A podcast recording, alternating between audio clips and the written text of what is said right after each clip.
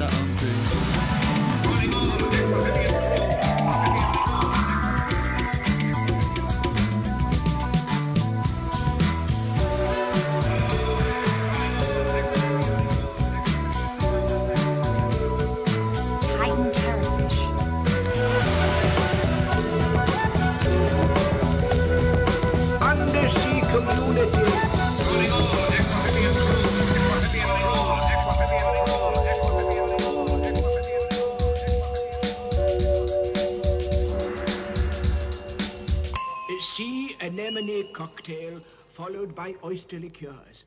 Good morning and welcome to Out of the Blue on Sunday, 30th of October 2016. You're listening to 3CR Community Radio, 855 on your AM dial, or you can have a listen from our website, www.3cr.org.au and a forward slash radio blue if you're wanting to specifically tune in to Out of the Blue.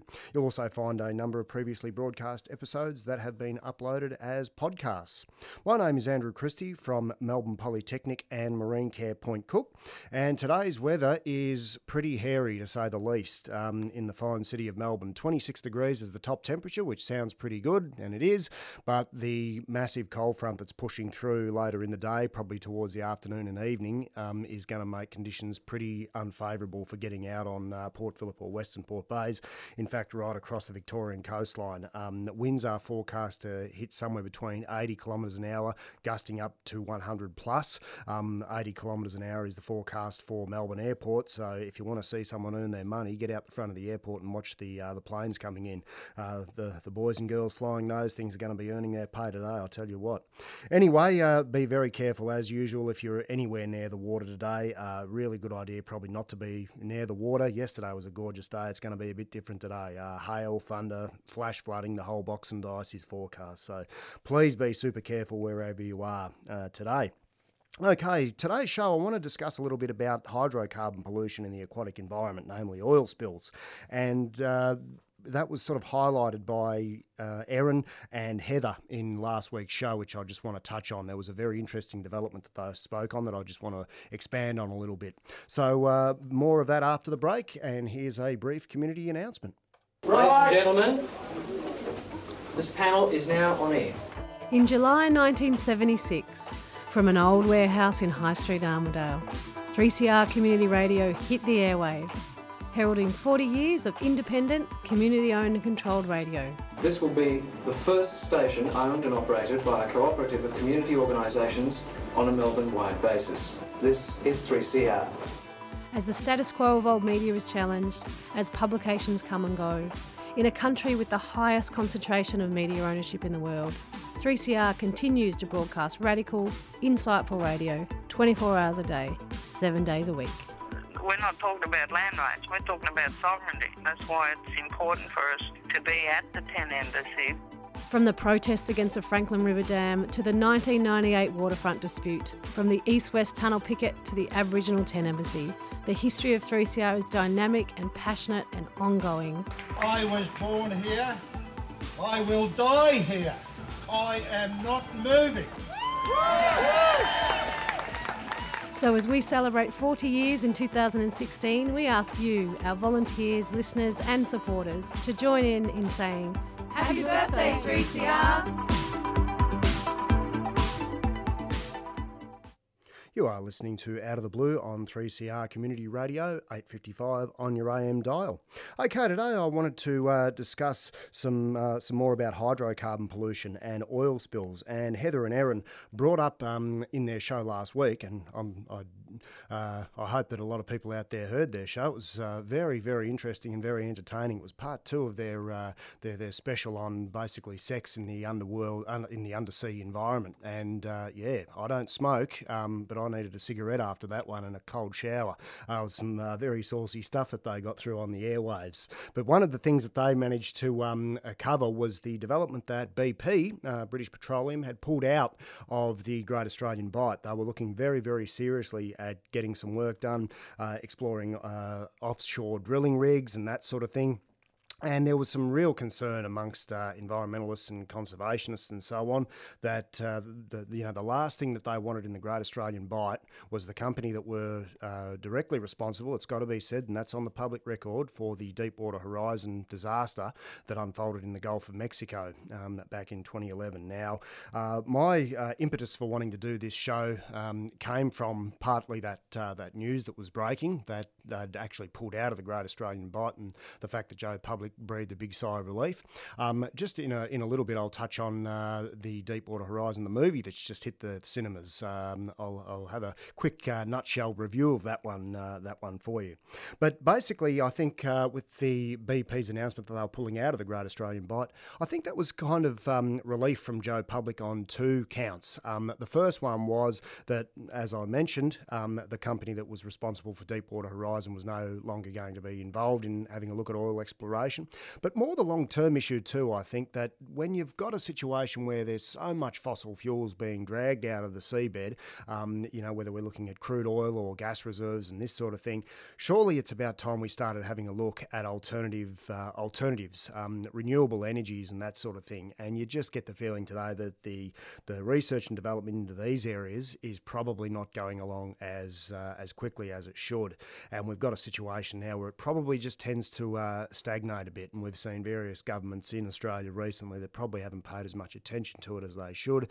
We've got continued uh, investment in things like, uh, you know, fossil fuels, the oil, coal, all these sorts of things we're probably not investigating the algae and solar and wind and all those sorts of things that we probably could. So I think that's more the long term view. But uh, the last thing we wanted was a situation where we had a massive oil well blowout in the Great Australian Bight, because as we know, the uh, the the effects on uh, on marine life are pretty catastrophic when we start talking about oil spills, and that's one thing I wanted to cover in a bit of detail today. Um, some of you might be interested to hear that it's not all doom and gloom when it comes to oil spills in the in the aquatic environment, and I'll just touch on that a little bit later later on and go into some detail. I'm not advocating for oil spills there by any stretch of the imagination, but it is uh, it is something to bear in mind. Okay, uh, as I mentioned before, I was uh, I went along to the movies, um, went along to the uh, the cinemas and had a look at Deepwater Horizon uh, a couple of weeks ago, and I was very very impressed with the movie. I've got to say, when you're uh, you know watching things on telly, um, it is what it is. But when you're when you're in that environment of the cinema, it really brings home the uh, I guess the stress and the tension of a situation like that. Your whole world becomes the becomes the movie in a sense. It dominates your your consciousness, and you, you're, you're watching this movie. Mark uh, starred in the movie, and he was actually one of the executive producers. So good on him for getting the. Uh, you, you clearly got the, the feeling from watching this movie that he believed that this was a, uh, you know, no doubt a very very stressful story for all concerned, but one that needed to be told.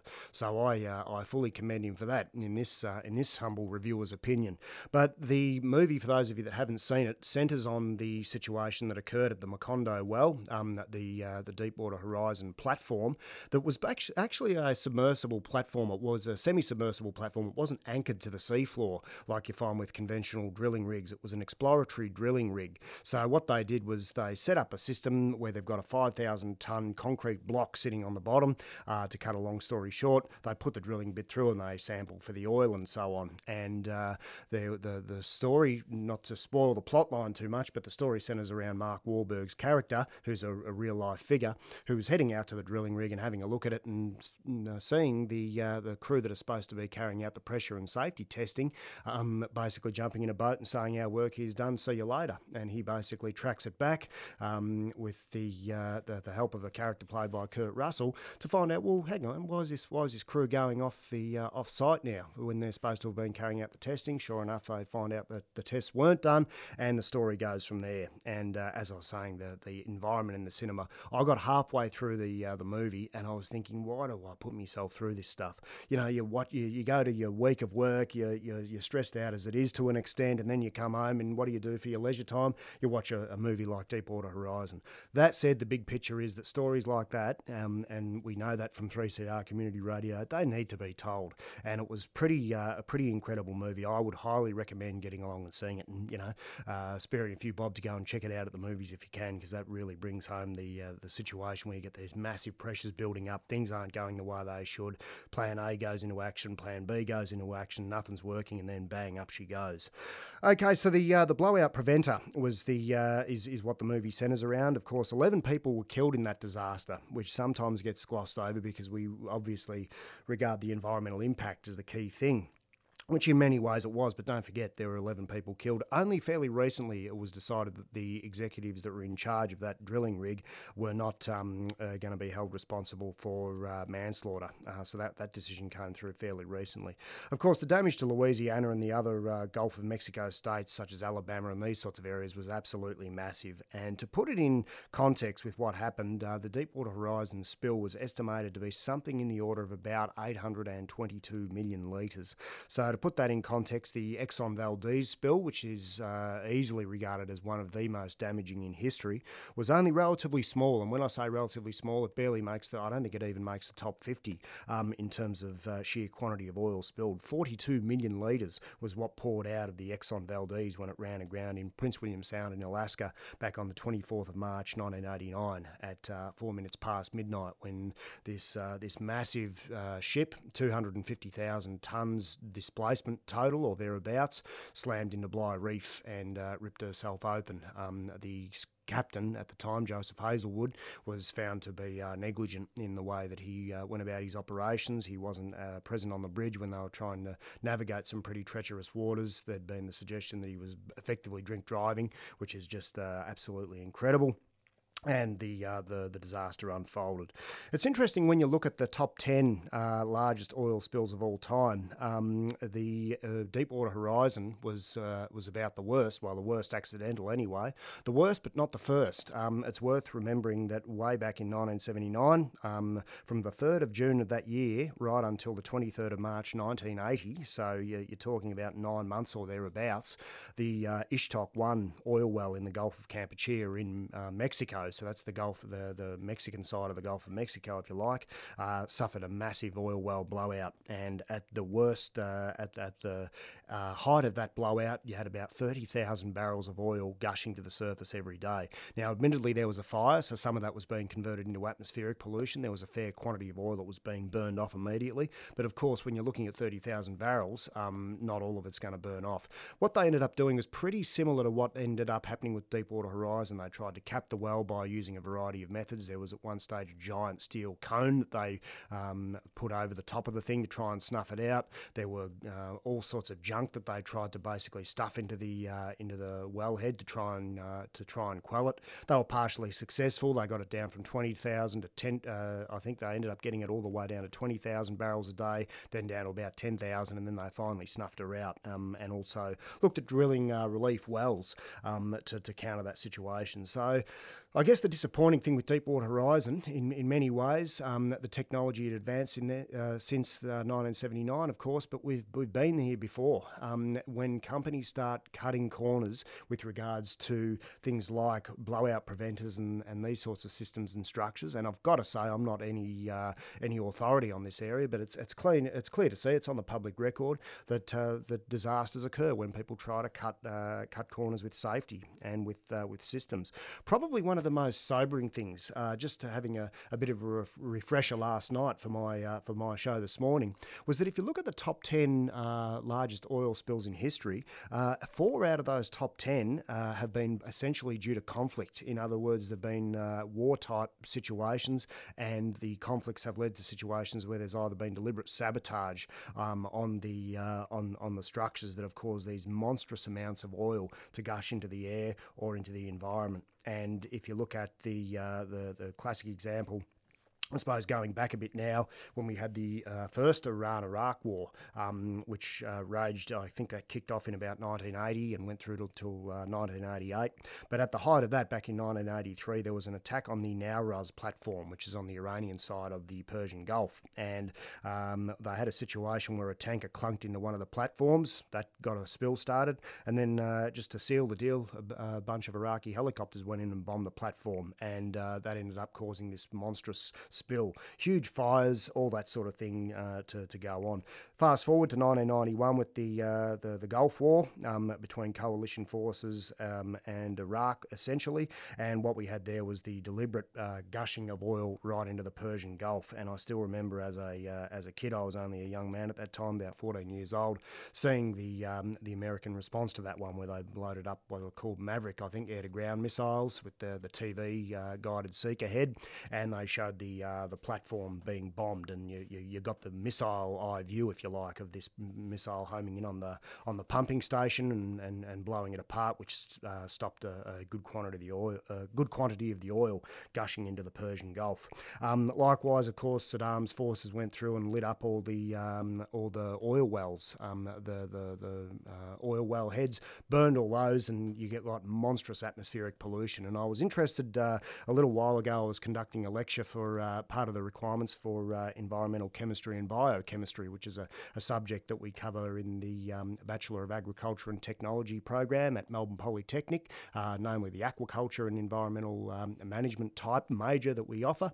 And uh, one of my students, actually, I was talking about the, the oil well fires in uh, in burning throughout Kuwait, and Ahmed um, Ahmed Judy is one of the students, and he was actually far be it from me commenting like I am today from an outsider's point of view he was there. He was there in Baghdad actually when the uh, when the oil well fires kicked off, and he said it was just incredible. Depending on which way the wind was blowing, of course. Sometimes you'd get your typical sort of Iraqi day where it's brilliant sunshine and quite warm, and then all of a sudden the, the, the wind had changed direction, and day would turn into night in a heartbeat, and you'd get all this thick black choking smoke blowing in from the oil well fires. So really, really sobering. Uh, listen, listening to uh, Ahmed uh, talk about that. Anyway, we might uh, break it up a little bit here uh, at uh, out of the blue. We've all got a bit of an obsession with um, with the, the sea and the marine environment, and it's a it's a terrible time when you do hear about all these, uh, whether it be oil well fires or oil well blowouts or tanker accidents and all this sort of thing. It really uh, tugs at the heartstrings. But you know, um, all is not lost. I don't want to sound too uh, too much doom and gloom on a Sunday for you, but um, yeah, it's one of those situations where we love our marine environment and we've got a bit of an obsession obsession with it. So uh, to that end, here's a bit of uh, here's a bit of Icehouse with my obsession. Okay, um, one thing worth mentioning, you're uh, back firstly uh, listening to 3CR Community Radio, 855 on your AM dial. This is Out of the Blue. Just wanted to get across a quick message on uh, donations.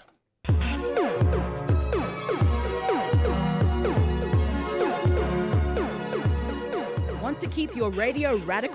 Well, it's not too late to donate to 3CR's 40th birthday radiothon, and we still need your support. Call 9419 8377 or visit our website at 3cr.org.au. You can also come into the station at 21 Smith Street in Fitzroy during our office hours to pay by cash, check, or EFTPOS. Or simply post your check or money order to PO Box 1277 Collingwood 3066 and be sure to tell us which program you'd like your donation to go to. 3CR 40 years of radical radio.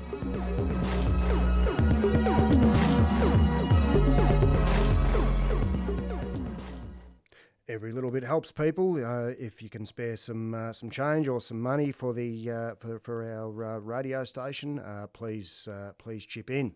Okay, just back to what I was saying about just back to what I was mentioning before about oil spills and sort of alluding that you know not all is lost when you do have a bit of a spill of oil. Remember with crude oil, um, what you can find from time to time, and I know for a fact there's a spot off. I think it's in the Gulf of California somewhere.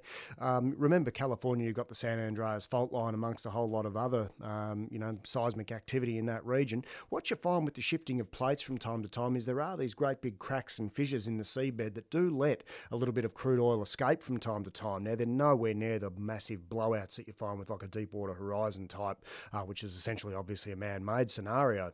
But uh, what you do find is crude oil being emitted into the water. You get whales swimming through it. Um, you get uh, sea life coming into contact with it, not always with a happy ending. Um, but they do manage to exist uh, in that in that environment uh, with that oil coming through. Of course, when you get the monstrous uh, loadings of oil in the one area, this really what you'd call an acute discharge event. Um, it totally changes the game. We're not talking about minor leakages here and there. We're talking about a massive dumping of oil in the one region. Hence why the Exxon Valdez oil spill in 1989, with its heavy Alaskan uh, Prudhoe, Bay um, crude oil, um, made matters very, very difficult. If you're looking at some of the lighter Arabian fractions, for example, uh, there is potential for it to be not quite as damaging as if you've got the great big heavy crude oils. The other thing to remember too is that if we're looking at refined products, that sometimes uh, causes a bit of a problem problem. If we're looking at refined products, then what you can actually find is, uh, and I'm talking about the diesel and the kerosene, these things can actually be pretty damn toxic. So that's uh, that's something that you do have to uh, to bear in mind a little bit when you're looking at the toxicity of uh, of oil to the to the surrounding environment. I will say too that when you're looking at crude oil, you've got a whole bunch of chemicals, uh, and they refer to them by the acronym BTEX. Now that's what we call benzene, toluene, ethyl benzene, and xylene Uh, these are a, a, a family of um, a family of products known as monocyclic aromatic hydrocarbons, and then you've also got another another range of chemicals called polycyclic aromatic hydrocarbons. Without going into the chemistry too much, these compounds have very high vapor pressures, so when they do get spilled, um, the, most of those fractions volatilize off to the environment within about the first 40, 48, definitely the first 72 hours, and then you're left with a situation where you've got all that gunk that basically needs to be cleaned up. Um, so it becomes primarily um, uh, much more of an aesthetic issue in that way, rather than looking at the uh, the toxic side of it, um, the the toxicity side of it. The thing you've got to remember too, though, is that when you do have all that oil sludge in the water, um, how does it kill wildlife? Well, smothering on the one hand, and also ingestion. These things uh, taking it in and uh, gobbling this uh, gobbling this oil up, and of course, seabirds do tend to be particularly sensitive. Once they do get smothered, they tend to lose that waterproof coating in their feathers. They're unable to forage properly or perform other activities effectively. They lose their buoyancy. The plumage of a seabird often, um, uh, you can think of it functioning like a wetsuit, only air gets trapped instead of water. And once they lose that, um, they're in a world of hurt. Uh, hypothermia can set in and it can kill an enormous number of, uh, of seabirds. So things like dead fish, turtles, marine mammals, they're the most powerful images from a large oil spill. And of course, they're, uh, like I said before, they really tug at the heartstrings. They've been one of the most, um, one of the most unsightly and one of the most, uh, you know, uh, terrible forms of, uh, of marine pollution that we, uh, that we likely to come across.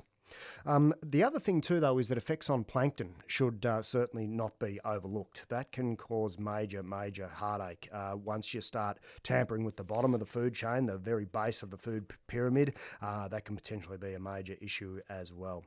All right, well, that's about all we've got time for uh, this week on Out of the Blue. Uh, stay tuned for Out of the Pan with Super Sally, leaping massive issues in a single bound, and enjoy the rest of your Sunday.